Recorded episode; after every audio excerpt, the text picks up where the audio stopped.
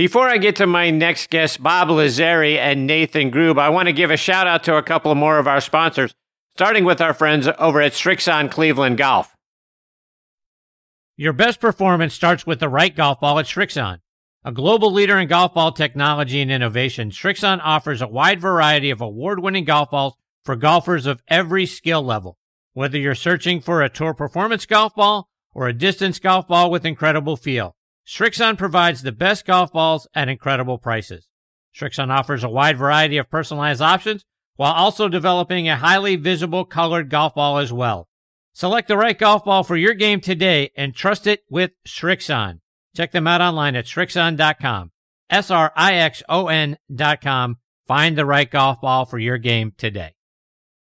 I also want to remind you about our friends over at Sun Mountain. There's a company nestled in the valley of Missoula, Montana that embodies the essence of quality, function, and innovation, and that's Sun Mountain, which started building golf bags back in 1981. They are an industry leader in golf bags, travel covers, outerwear, and push carts. With flagship products that you've come to know, like the C130 cart bag, the 2.5 ultralight stand bag, the Club Glider travel cover, the Speed Cart, and Rainflex rain gear. Sun Mountain continues its quest to provide the very best in golf products to every range of golfer. Visit them online at sunmountaingolf.com to look at their amazing product. Okay, now back with me is my co-host from over on our football show, Thursday Night Tailgate, Mr. Bob Lazzari. Bob, how are you, my friend? Hey, it's great to speak with you again, Chris. I'm doing okay. How about yourself? I'm good, thank you. But it's been a minute since uh, we had the, the, opportunity to talk to one another since our last show over on TNT. Talk about how's how's your summer going, my friend? Well, you know, I mean, it's it always kicks off with the uh, Travelers Championship Chris. Uh, you know, it's the first week, first full week of summer. Travelers is always my favorite week of the year. It's four great days. Uh, you know, we've had a heat wave here the last eight days or whatever. Today it broke finally. So, um, doing my thing, you know, staying fit and, uh, just, um, picking my spots. Good for you. Before we get to, to Nathan, we're going to get to Nathan here in just a moment and he's obviously the tournament director up there at the Travelers Championship in Cromwell, Connecticut. A, a tournament, Bob, you've covered for many years, and people our age likely remember all the way back to the days when it was Sammy Davis Jr. and the Greater Hartford Open back in the day. In the mid 80s, the, the, the tournament took a little bit of a turn, moved over to TPC of Connecticut, and then, of course, went through some renovations in the early part of the 90s, and they renamed it to TPC River Highlands. But talk about a little bit of the the history of the tournament and, the, and of the golf course since the time you uh, started covering it.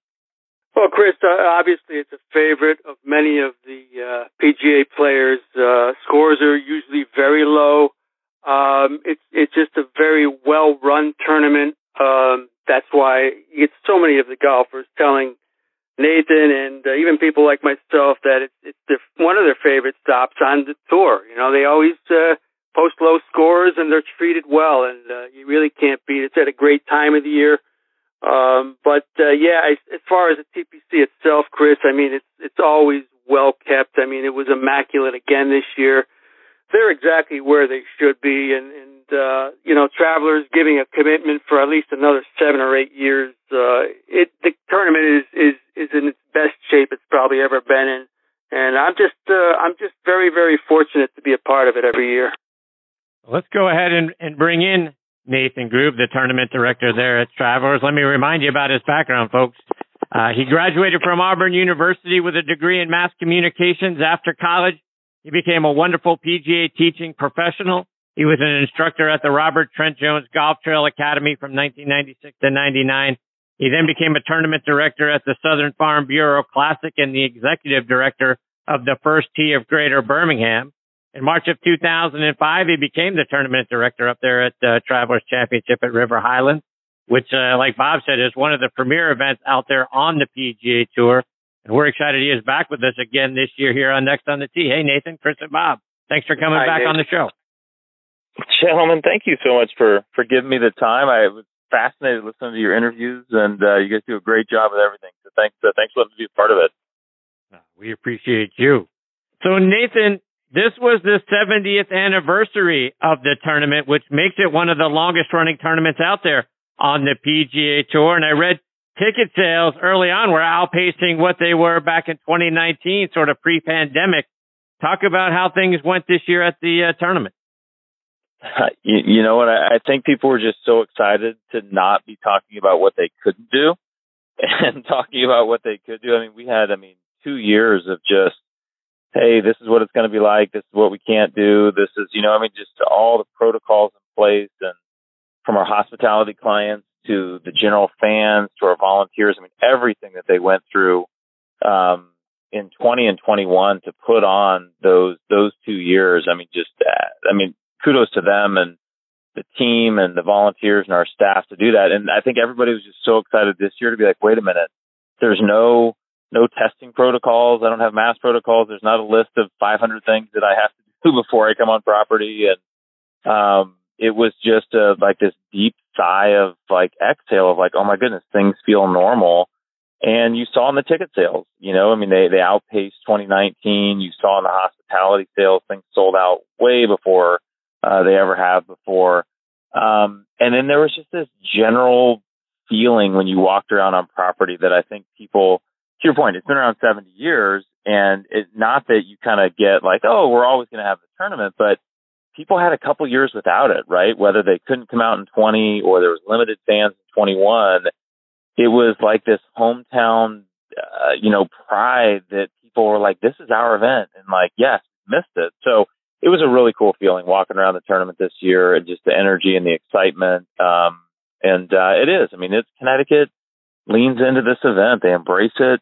Um, it's theirs, it's ours. I mean, everybody feels like they own a piece of it, and uh, it's just it was really, really exciting to kind of have that energy back this year. And speaking of energy, hey, Rory comes out and opens the tournament with a round of 62, as did JD po- JT Poston. But is that the dream scenario for you to have a player like Rory get the excitement and all the you know the tournament revved up by coming out and shooting a 62 on Thursday? So yeah, it makes you look like a genius, right? As an event coordinator, um, you know, everybody's like, "Great job!" And you're like, "Yeah, I had everything to do with Rory shooting eight under." Uh, but no, I mean, you work so hard throughout the year, right? I mean, you have 300 corporate partners who are investing in the tournament. You have a title sponsor, like Bob mentioned, who's you know signed on through 2030. You have a golf course that's just in perfect condition. You have you know, 3,000 volunteers that are ready to go. You have, you know, people lining up at the gates. It's like everything that you can control as an event operator for PGA Tour event, like it's all lined up and ready to go. And then the two things that you cannot control are the weather and how the guys play. And when you get good weather, I mean, it was a little warm. I mean, it rained on Wednesday, but then, you know, we really had, had good weather Thursday, Sunday. And when Rory comes out, you know, and does that, it's like, okay, that's, you know, tournaments dream about stuff like that. When you get, you know, some of the top guys in your field, you know, posting top of the leaderboard, it was uh, it was cool to see. You know, but you also know, and the guys know, it is hard to win on the PGA Tour. You know, I mean, you got you have four days of just different conditions, different draws. I mean, like they when you win a PGA Tour event, you have earned it, and it is not easy. They don't hand it to you. And uh, you know, Rory was you talked about that on Thursday. He's like, hey, great round, but there's a lot of golf left but I tell you what, right out of the gate, that was uh, that was pretty exciting to see. Bob, questions for Nathan? Nathan, again, uh, I want to thank you for the hospitality. Uh, again, that was it was another great year out there, and we're, like you said, we're getting about as close as you can to feeling back to uh, reality again. And uh, the weather worked out, like you said, and the crowds were great. And of course, you know, we read that about two and a half million dollars are going to charity, which uh, is what the Travelers does great every year. And at the top of that list would be the hole in the wall camp, who gets a good chunk of that. Talk more about that, Nathan, and uh, especially the hole, in the wall camp, which is right down the road from here.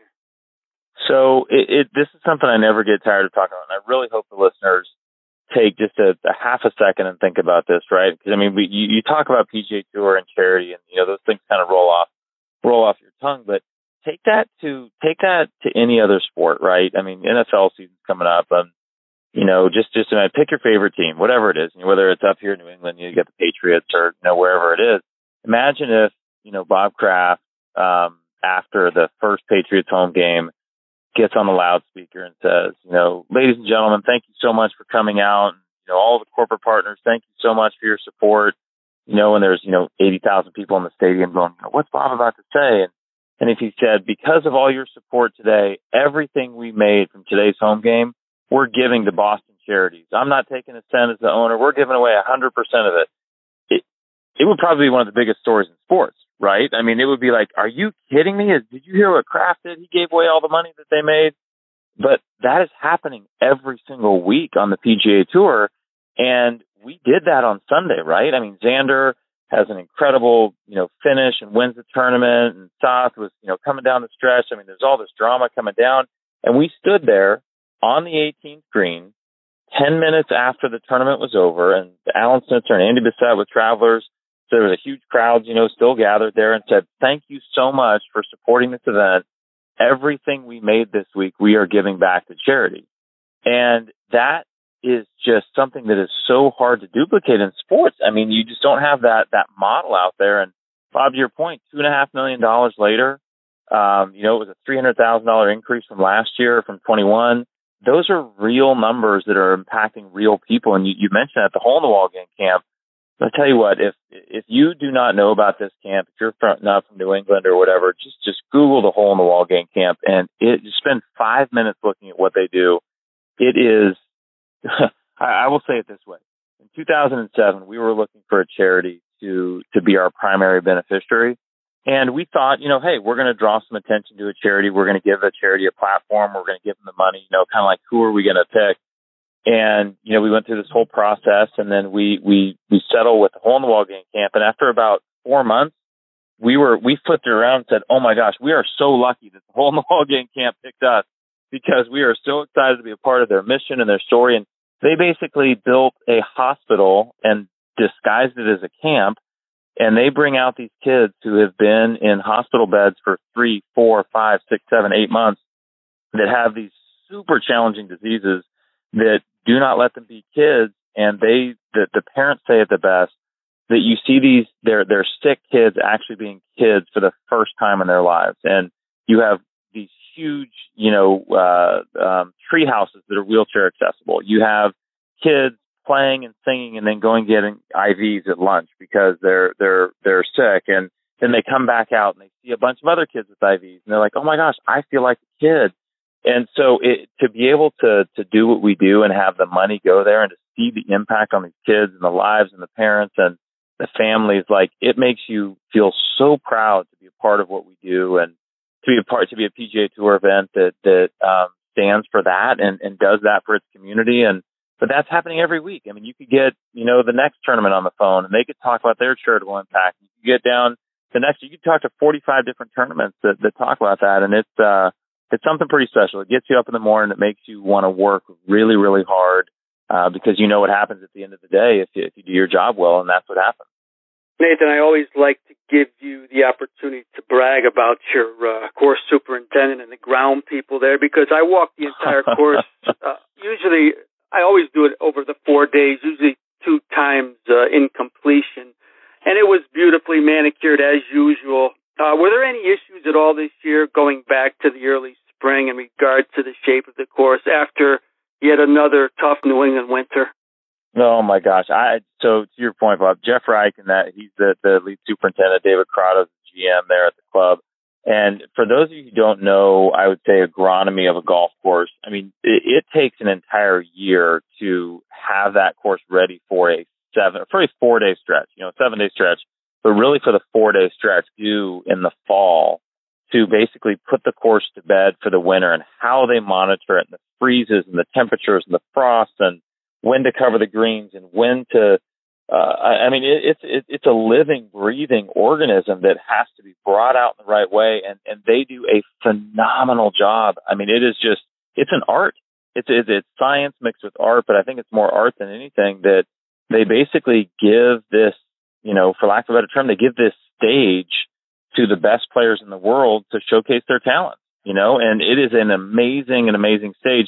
I, we, we kind of joke about it sometimes. It's like, imagine if you had, uh, you know, Hamilton open up at my high school, right? You know, I put him on my high school stage and you have the, the whole cast there when, you know, when Hamilton was, you know, making its run. It's like it would be okay, you know, on my high school stage, but you know, I mean, you know, the lighting would be all right, the sound would be okay, but like, I mean, you, you put you put that ensemble on a Broadway stage, and it's going to look and feel completely different.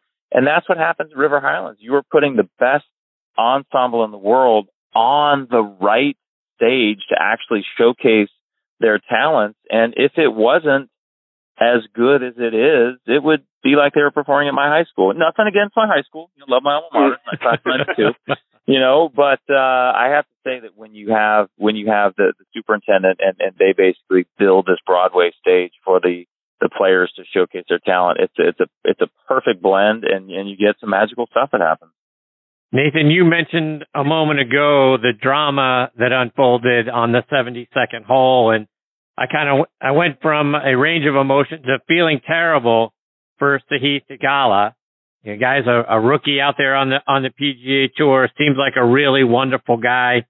He hits a magnificent shot on, uh, from a fairway divot on 17 and and makes a, a birdie putt to take the lead outright going to 18. We get a big fist pump from him when that putt drops and then he hits his drive in, into the fairway bunker and and has has a bit of trouble getting out and and has a a heartbreaking lip out to even save an opportunity for bogey for some hope to get into a playoff and and then you switch from that to to Xander hitting an unbelievable shot there on 18 and and making a birdie putt to win by two and feeling really good for one of the you know young stars out on the PGA Tour. So a big range of emotions, but talk about how how what you saw and what the rest of us saw sort of unfold over the last two holes of the golf tournament.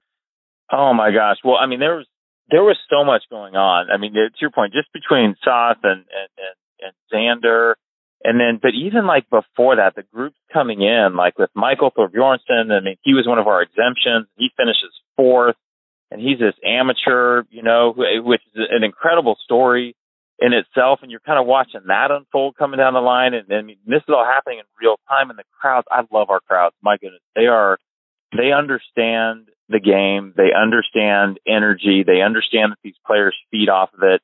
And when you get thousands and thousands and thousands of those fans around 18, and they're chanting names, and they are, you know, I mean, like, uh, I mean, it's just like the, the the players talk about that they feed off of it, so they know what's happening down the stretch, and you know, even when um, you know Sahith made that that double, they're they're chanting his name.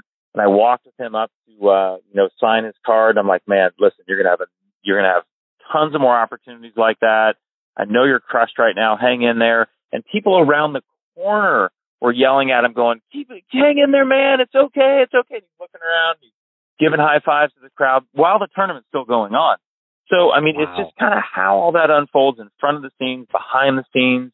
Um, and then everything was Xander, you know, and, and he talked about that in his interview. He was feeling the weight of that. People are like, okay, you haven't won in so many, you know, months and you, you, you know, you won a team event and you could kind of say that, you know, he, you kind of was getting a chip on his shoulder a little bit. And sure enough, he wins our event, then he wins next week, and he wins Scottish, you know, so he's like, How, how's that for stroke play events? Everybody good? You know, that I won like three in a row. So, um, but I mean, as all that was unfolding, it was, uh, it was just cool to see. You can't, you can't script that you know, you can't. That's what's so fun about managing a tour event is you. you I mean, again, the analogy, you set the stage, and then it's just like you just sit there and watch it happen. And I just, I, I get so excited for our fans when they get to experience that and they get to see that. Um, I'll never forget. It was uh, what was it, 20, uh, 2016, I think, when Furyk shot shot 58. I remember a reporter coming up to me and going, "Man, how the heck are you going to top that? You are so much, you are in trouble next year. You know, if you're never going to top this. and then, and then, and then Spieth hits it out of the bunker and, and makes, you know, this, this, this iconic shot in 17. And people are like, okay, well, I'm never going to say that again, you know, like, and then you have this eight hole playoff and then you have like, I mean, it's just so, I mean, it's such a good theater for drama around 18 and then how that was all unfolding. It was just really cool to see. And so, I mean, it, obviously I, I get pretty excited about it because you get the energy of it and you're there and, um, but it was it was cool. And listen, Sahith's gonna he's gonna win. Uh, he's gonna win in buckets out there. He, he's just too much of a talent, and he just plays with no fear. To your point, that shot he hit on 17 out of the divot. I mean, you don't you don't hit shots like that if you're afraid. You you weren't trying to not lose. You were trying to win. And when you have that mentality, you're going to win tournaments. And he had that mentality out of that bunker shot on 18. He's like, no, no, no, I'm not just like I want to win. And so, I mean, when you get a guy with talent and that drive, he he's going to win a bucket. And Nathan, as Bob talked about a little bit a little earlier, the course is set up for guys to have an opportunity to make a lot of birdies. And is is that on purpose because they're coming off the U.S. Open, which is typically a, a physical and a mental grind. Now these guys don't want to come and get beat up for two weeks in a row. So they come to TPC River Highlands. They have an opportunity. They know they can, they can go low if they play well. Is that a strategy where you want to give these guys a little bit of a mental break and you want it to be a show? So you wanted to make birdies. Talk about setting up the golf course so it's sort of high risk, high reward. So I'll say two things about that, and then I'll come back to Xander's comment in a minute because I think he had one of the greatest comments about it um, in his in his post round interview. But the the guys talk about the course this way. They say a couple things. They say it's set up where it rewards you for good shots and it punishes you for bad shots. And like to to say that about a golf course, like that that's really all I want, right? Like I mean that's if the guys are saying that, then I am thrilled. And but what you have a combination of those last four holes, when you when you turn the corner from 14 and you get to that drivable par 4 15, and that's where 95% of our crowds are 15 through 18. So I mean, you're kind of you know kind of creeping along, and it's you know you're you're making some putts, birdies. You turn the corner, and it's you start to hear just really really loud roars, and you're looking at this drivable par four, and you're looking at guys making three and other guys making six, and you're going whoa whoa whoa what's going on? And guys are hitting it in the water on 17, and they're making triple on 16 and then you know i mean it, it's just there is so much that can happen in those last four holes that the guys love it. You, you don't always get that. I, I remember Charlie hoffman saying that those four holes would make for a great president's cup finish or a ryder cup finish because of just how much back and forth there could be um there. But I, it was interesting because xander he was talking to us during an interview. He said he, he said if you fall asleep on this course it will make you look stupid and I thought, what a great line because one, it makes me look stupid all the time. Right? I don't have to fall asleep on like it will make me look stupid just me trying to play well. But if you don't pay attention to every single shot, you can be like, how did I just make six on a 297 yard par four? But if you get in the wrong spot, if you think, and I, I, I thought Xander had the greatest line. He goes, yeah, you fall asleep out here. It's going to make you look stupid. I'm like, oh, well, that's a good point. So I, I think the course is, it's not long but it is fair and it will bite you if you're not careful. And uh, so I think the guys like that. They respect that and I think they like it. Nathan, we talk every year about how your job and the planning of this entire tournament, it's a year long process. So we normally talk to you prior to the event, so at least we can get a little different perspective tonight. Mm. Uh, were you able to take some time off after the tournament? What is the planning like, say, starting next week? So, uh, First of all, yeah, I mean, it, the, the best way I can describe it is that it's it's like the Super Bowl. I mean, it is for us for Connecticut. I mean, everything culminates in one week, right? And it usually takes probably 15 months to plan one event, right? So we we probably start three months prior to that year's tournament, working on the next year's tournament, just because I mean, you just you don't have time to do certain things, and you mm-hmm. you start planning that process and the, the the sales cycle and the inventory and the pricing and things like that. So it is about a 15 month cycle um, to do an annual event. I mean, you take a non-annual event. I mean, you take events that bounce around. I mean, teams will go into markets two, two and a half years in advance before a um, a PGA championship or something like that. I mean, it's it's just it's there's so many details involved. So, I mean, our team we have 13 on our team that that work on the event, and like I said, it's about a 15 month cycle. But they are, I mean, th- those are just the full time employees, and that this is our one responsibility. We we have to get this right, and it has to be perfect for one week a year. Um, but then we have you know seven, eight, nine interns that start with us from January to June. So that's another you know group of people. Then travelers on the title sponsor side. I mean, they basically have about twenty or so people internally. That I mean, the tournament isn't their full time job, but they work on some aspect of the tournament. Um, and then you have our volunteers. You have thousands of people either taking time off work or carving out this time in their schedule and they're going in, they're doing meetings throughout the year and you know we have 30 plus committees that all work together to, to make this happen. So it is, it is a massive amount of people to, to put this on, but everybody has to be rowing in the same direction. Everybody has to be on the same page. If you're not, it shows, right? I mean, your fans show up and they're like, wow, this doesn't feel right. You know, if everybody's not on the same page, the players show up and they're like, oh gosh, I, this is kind of disconnected. Like if you don't do it right, everybody is going to notice. But, you know, we've been very fortunate to, to have an annual event with a committed title sponsor, really solid group of volunteers. I mean, the, the two people on my team that I work the most with, um, Kevin, Kevin Harrington and Tara Gerber, they've been with me 16, 17 years. I mean, since the beginning. So when you have kind of a, a senior management team that, that's been here for so many years to be able to learn from each year and work together and know each other. I mean, that, that's a, that's a huge, huge benefit. So it's, uh, it's one of those things. It's a labor of love, but it's really cool because you get to see everything culminate. Um, and then back to the charity point. I mean, you get to see why that's, this is why we do what we do and you actually get to see that every 12 months. And that's, you know, not everybody has that. Um, and so it's, uh, it's pretty cool and pretty special to be part of the tour. And tell me if you could empathize with my next statement, uh, Nathan, about the only drawback of such a special event here in Connecticut once a year is that it does in fact come to an end. And, you know, every Sunday each year, I start thinking, you know, how fast it went by, um, you know, how I have to get uh, it, it, how it takes a long time, you know, to basically uh, you have to wait that another year to be at one of my favorite events, mm. as you know. you have to endure another winter. It's going through your head, and I know in your position, you know, there is a uh, there's a sense of relief when it's done. But I, I'm sure you can empathize with my kind of mindset. You think about it in the winter, and it, it stays with you, and that that that's what makes it so special. Uh, it, you know what, I, I do. I completely feel everything the way you just described. So it, it's kind of a cool cycle though, because well, one, it's horribly depressing. Like, you know, Monday morning of after the tournament, you're out there and there's nobody, you know, and right. it's like, wait a minute, there was just, you know, I mean, the roars just almost deafened my ear. Like, like, I mean, and you you had all this emotional drama and the TV and the energy and the interviews, and it's like crickets on Monday, and you're like, what just happened? Was that a dream? Yeah. Was that, you know, what just happened? So there is a, you know, kind of this depression, but then there's like a, okay, we got to take a deep breath because you just, I mean, kudos to, to our team and the, and the volunteers. I mean, they don't get weekends for probably two months. I mean, it's like May and June, you are working seven days a week and it's just a grind. So, I mean, there's a physical aspect of like, okay, we have to take a deep breath and actually, you know, piece everything back together physically because we just gave it literally all we had.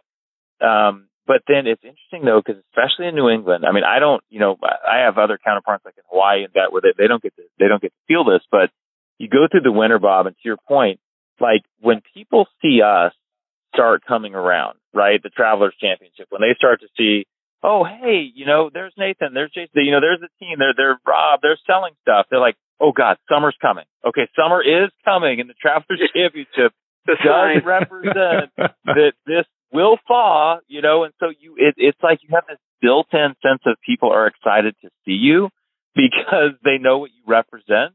And so we, we try to definitely lean in on that and be like, yeah, so why don't you get two skyboxes so you can be excited about the summer? So no, I mean, I tease, but it, it is kind of that one of those things where it is hard going in the winter, but we need that time, you know, to plan and to rebuild and to you know to rework. And uh, I was actually talking to somebody with uh, the the Yard Goats. It's the um, minor league team that's there in Hartford, and they built a beautiful baseball stadium. And I was actually just talking to their their general manager um, two weeks ago, and I said, you know what? Sometimes I envy you, and sometimes I don't. I envy you that you built your stadium and you don't have to build it every year. But uh, you know, like with the yeah. tournament, like we have to. But then I also love the fact that we get to basically design it every year how we want it to be. And if we didn't like an entrance in a certain place, guess what? We're going to move it.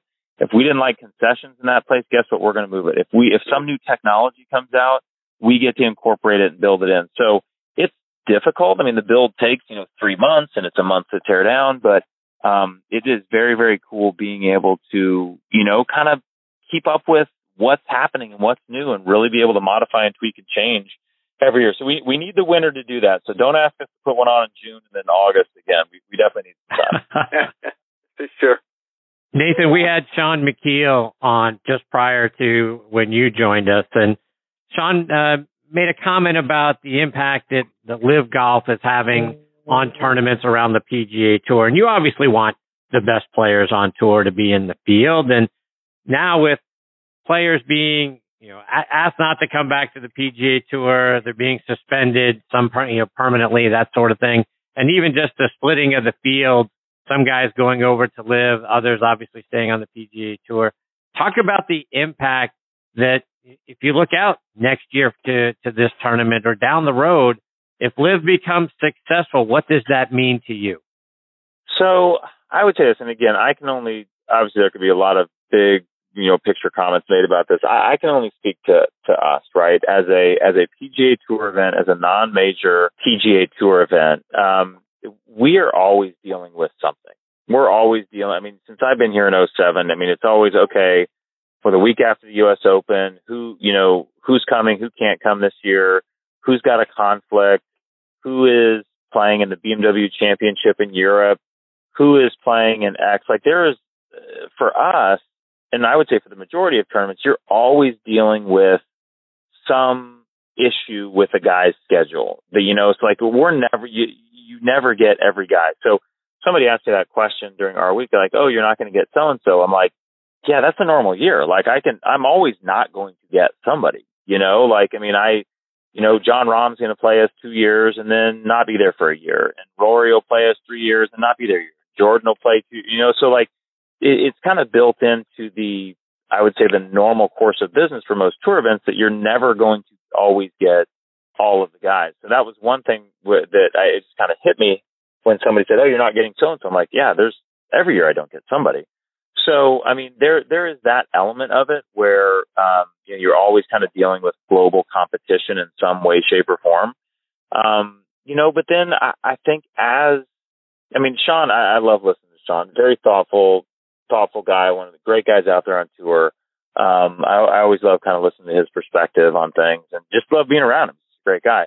Um, and it, it's, it's one of those things like the more, if there is a microscope put on events, right? Whether it's us, you know, competing golf leagues, upstarts, you know, whatever, team comp, whatever it is. Like if you actually put a microscope on it and go, okay, what are these things? And what makes them up and how are they built and what's the impact and why are people doing it and and things like that like everything that i got excited about over the last half hour like when i talk about our title sponsor and why they invest in the tournament and what it means to them and the economic impact on the community and um you know when i talk about camp and and what they mean and why we're involved with them and when i talk about our volunteers and you know, why they volunteer for us and with the Travelers Championship. And I talk about the, the, the crowds, how many people come out and why they come out.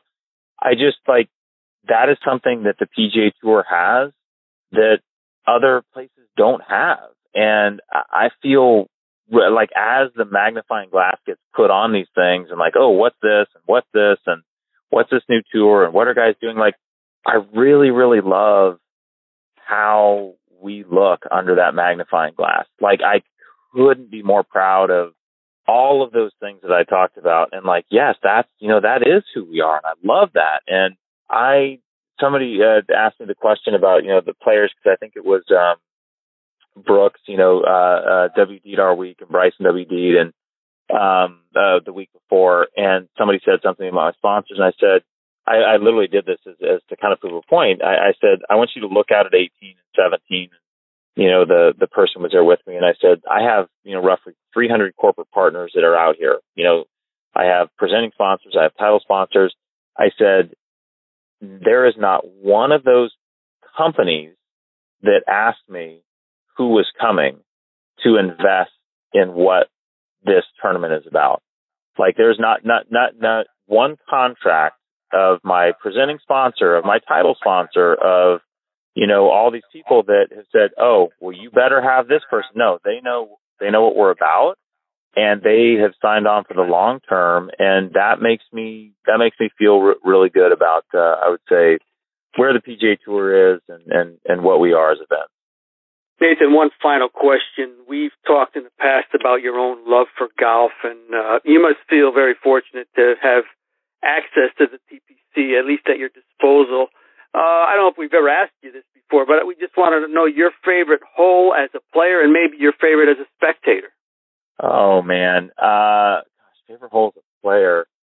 You know what?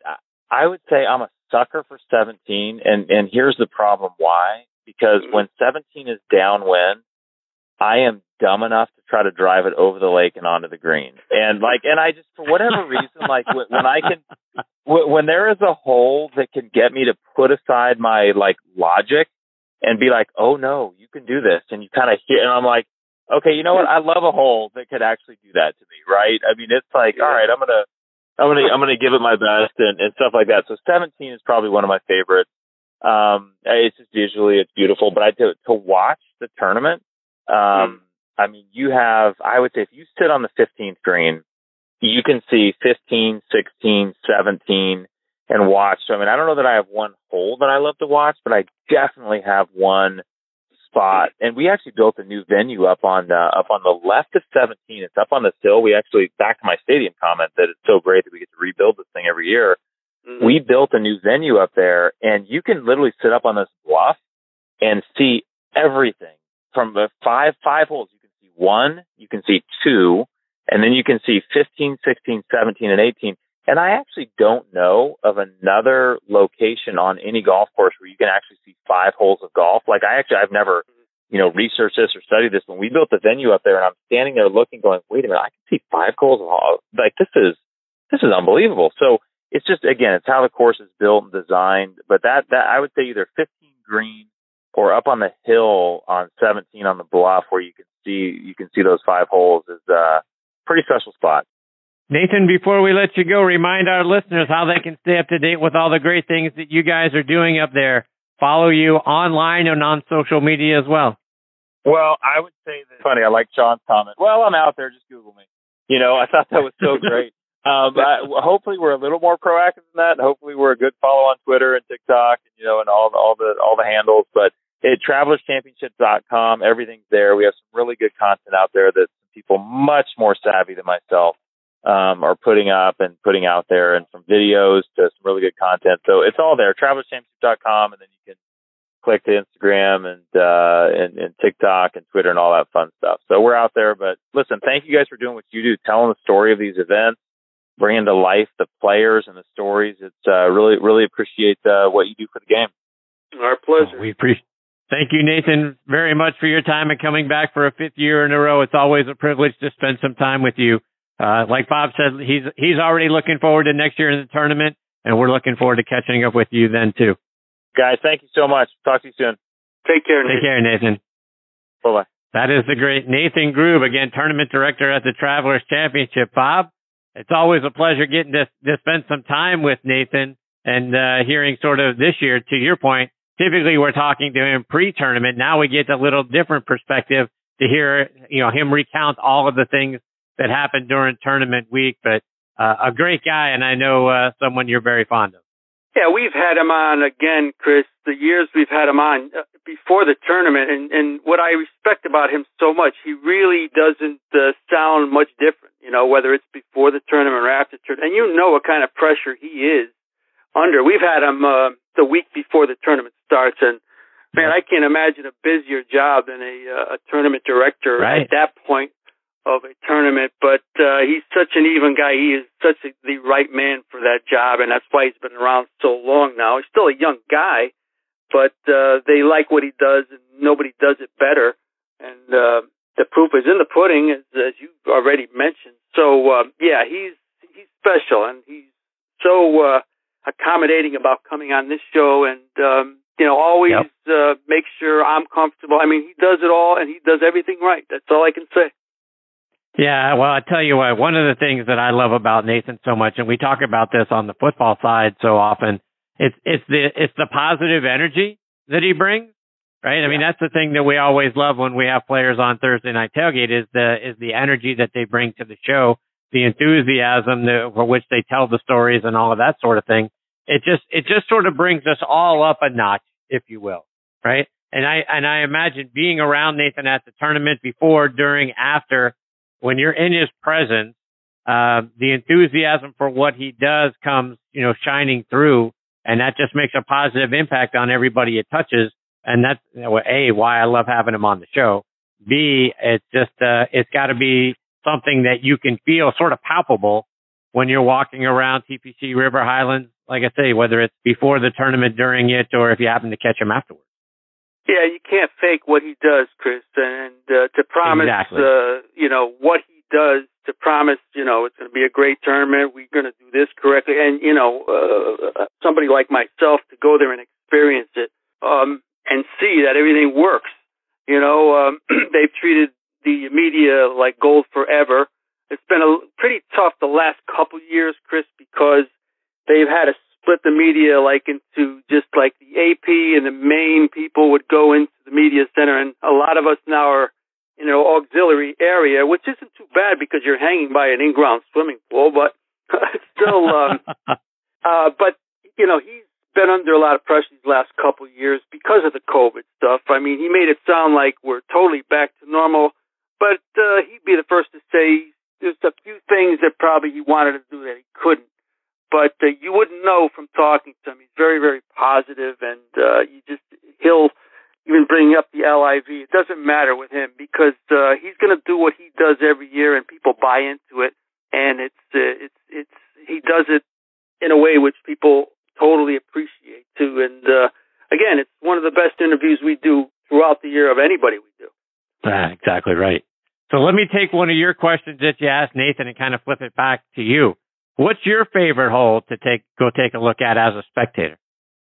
Well, you know, Chris, I love again. I walk the entire course, um, and every year I'm like, yeah, I kind of like this. I like this a little bit, but I just like the stretch between 12 and 14 because it runs parallel with like a, a bunch of railroad tracks, uh, not too far from the uh, general parking area. It's pretty cool. It's just very quiet there. It doesn't seem to get backed up at all. It, it's kind of straight.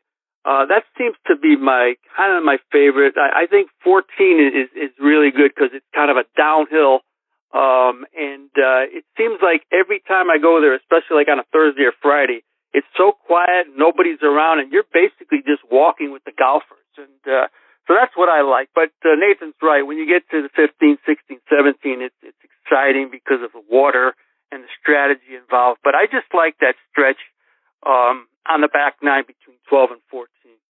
Bob, let's do a little bit of a, a Bob's take segment on this show, like we do over on Thursday night tailgate. we've talked an awful lot tonight about LIV Golf. Is it, in your opinion, good for the game, bad for the game, good to have competition out there between the PGA Tour and LIV Golf? What's your thought about what's happening right now in the game?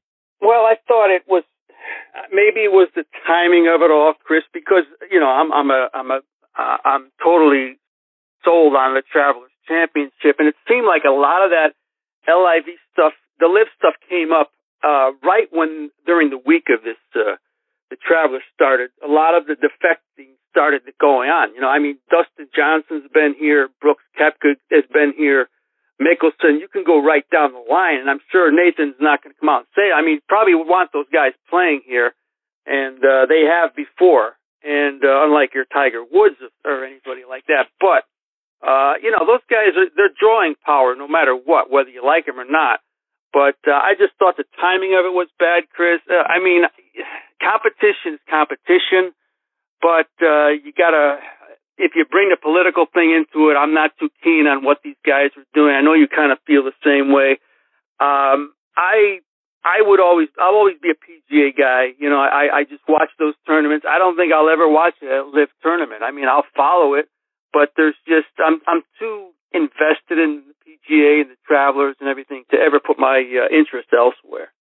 And Bob, we talked about this with Nathan, but there's been a lot of really low scores out there at TPC River Highlands. He, he talked about Furyk, who shot 58 out there a few years back.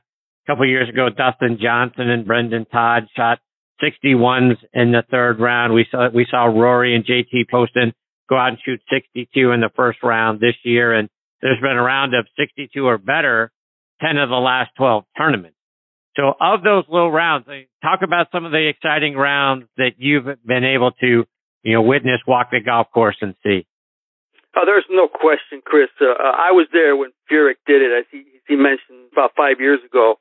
Um, I had talked to Furyk briefly the day before, and, and you know, you, you're, you're when you're talking to a guy that's been around as long as Jim had been, you're kind of like, you know, he's getting up there in years. You know, is he gonna? I just, I hope he makes the cut. He's a good guy. He's so successful and everything. And here he was that next day, and, and that was the year that I, I spent a lot of time in the in the, uh, the regular media center and we were following him hole by hole, and the scores coming in, and you're like, can this guy like shoot 60? And then all of a sudden, I mean, he kept going and going. Chris, the birdies kept coming in, and all of a sudden, he's going to go under 60, and this is the course to do it. But that's the one, obviously, that stands out. But there have been a lot of low ones. Dustin Johnson's gone low here. I mean, guys, if you're a good golfer, Chris, you're probably and have been to Hartford, you're probably going to be under 63 at some point.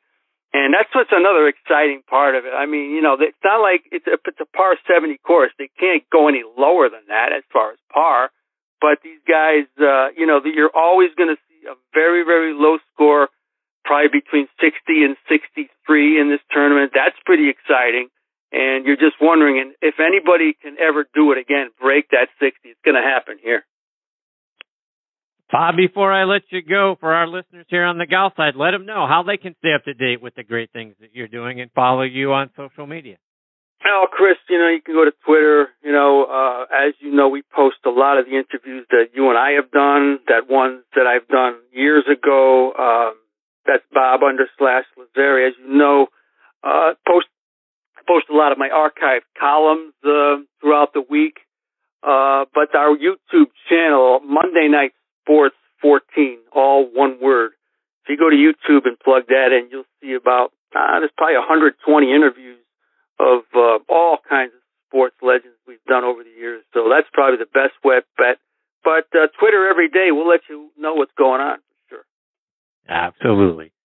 Bob, I can't thank you enough for taking time out of your night to come and be a part of this show. Looking forward to as we project into the uh, NFL football season, starting our 11th year of doing Thursday night wow. tailgate. We'll do that later on this fall. Always a lot of fun to to share my Thursday nights with you and the and the great legends of the NFL that join us. So looking forward to that, my friend. In between now and then, stay safe. Yeah, it's coming quickly, Chris, and uh, you stay well and healthy, and uh, we'll talk soon. Take care, Bob. Bye bye. See you, my friend. That is the great Bob Lazzari. Bob underscore Lazzari is uh, the follow on Twitter. And again, Monday Night Sports 14 is a as a TV show he hosted up in uh, in Connecticut for for many years. Uh, uh, a lot of great legends there, but uh, you, you'll you'll hear a lot of it on Thursday night tailgate when Bob and I get, get like I said, get ramped up. 11th season coming up soon, so uh, take a look on ThursdayNightTailgate.com to some of our archive episodes as well. Okay, before we close up shop tonight, I want to remind you about a couple of more of our sponsors, starting with our friends over at Two Under. Two Under Men's Performance Briefs have just released their new Spring and Summer 22 collections with fun, new, and exciting prints like the Freedom 2 and 3, Santa Fe, Tigers, Zebras, and Duckies. And their new exclusive Folds of Honor collection where they donate 20% of all Folds of Honor sales proceeds to that cause. The patented Joey Pouch technology delivers maximum comfort, fit, and performance while preventing any unwanted skin on skin contact or chafing. Good for anything from the golf course to the boardroom to the bedroom. You can find these two under performance briefs in over 4,000 golf pro shops nationwide, all Scheels sports stores, all PGA Tour superstores, Golf Galaxy, Dillard's, and other fine retailers near you. You can also order them online at 2under.com. That's the number two, U-N-D-R.com. 2 under, performance in your pants. Use code NEXT20, that's N-X-T TEE20 for a 20% discount on the 2 Under website. I also want to give a shout out to our friends over at Golf Pride. We deal with a lot on the golf course, whether you're teeing off in front of a crowd, hitting a four iron after a rain delay, trying to figure out wind direction, or second guessing club selection. It's easy for your mind to race. That's exactly what drove Golf Pride to create the all new CPX. It's made with a unique EXO diamond quilted pattern reducing vibration in your hands on every shot. The EX Diamond Quilted pattern really helps your hands sink into the club on every shot, giving you maximum comfort because when your hands are comfortable, you're comfortable. CPX is available now on golfpride.com or at your local retailer. All right, my friends, it is time for me to put a bow on this episode of Next on the Tee. My sincere thanks go out again to John Mahaffey, Shaun Micheel, Bob Lazzari, and Nathan Grube for joining me tonight. Next week, I'm going to be taking some more time off with my wife and kids. We're going to the beach. When I return, though, on Tuesday, August the 9th, my guests are going to be a guy who's been joining me going all the way back to episode number three of this show. That is former PGA Tour pro Bob Friend Jr. Another great friend in PGA Tour pro Donnie Hammond will also be back with me that night. And then we're going to round out the show with one of the top 100 instructors in the game, Tim Cusick. So, folks, it's going to be a great show. I hope you'll come back and be a part of it with me.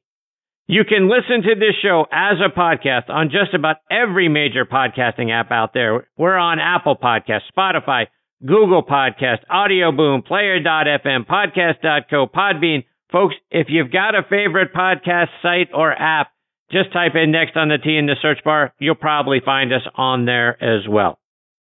Folks, please check out our website, nextonthetee.net, to see what our upcoming guest schedule looks like. Plus, we give you links back to recent episodes and individual guest segments. So whether you've got 20 minutes or two hours, we've got great content on there for you as well. My friends, thank you so much again for choosing to listen to this show tonight. I know you've got a lot of great golf podcasts out there to choose from. I am very thankful that you continue to make Next on the Tee one of them. Until two weeks from tonight, hit them straight, my friends.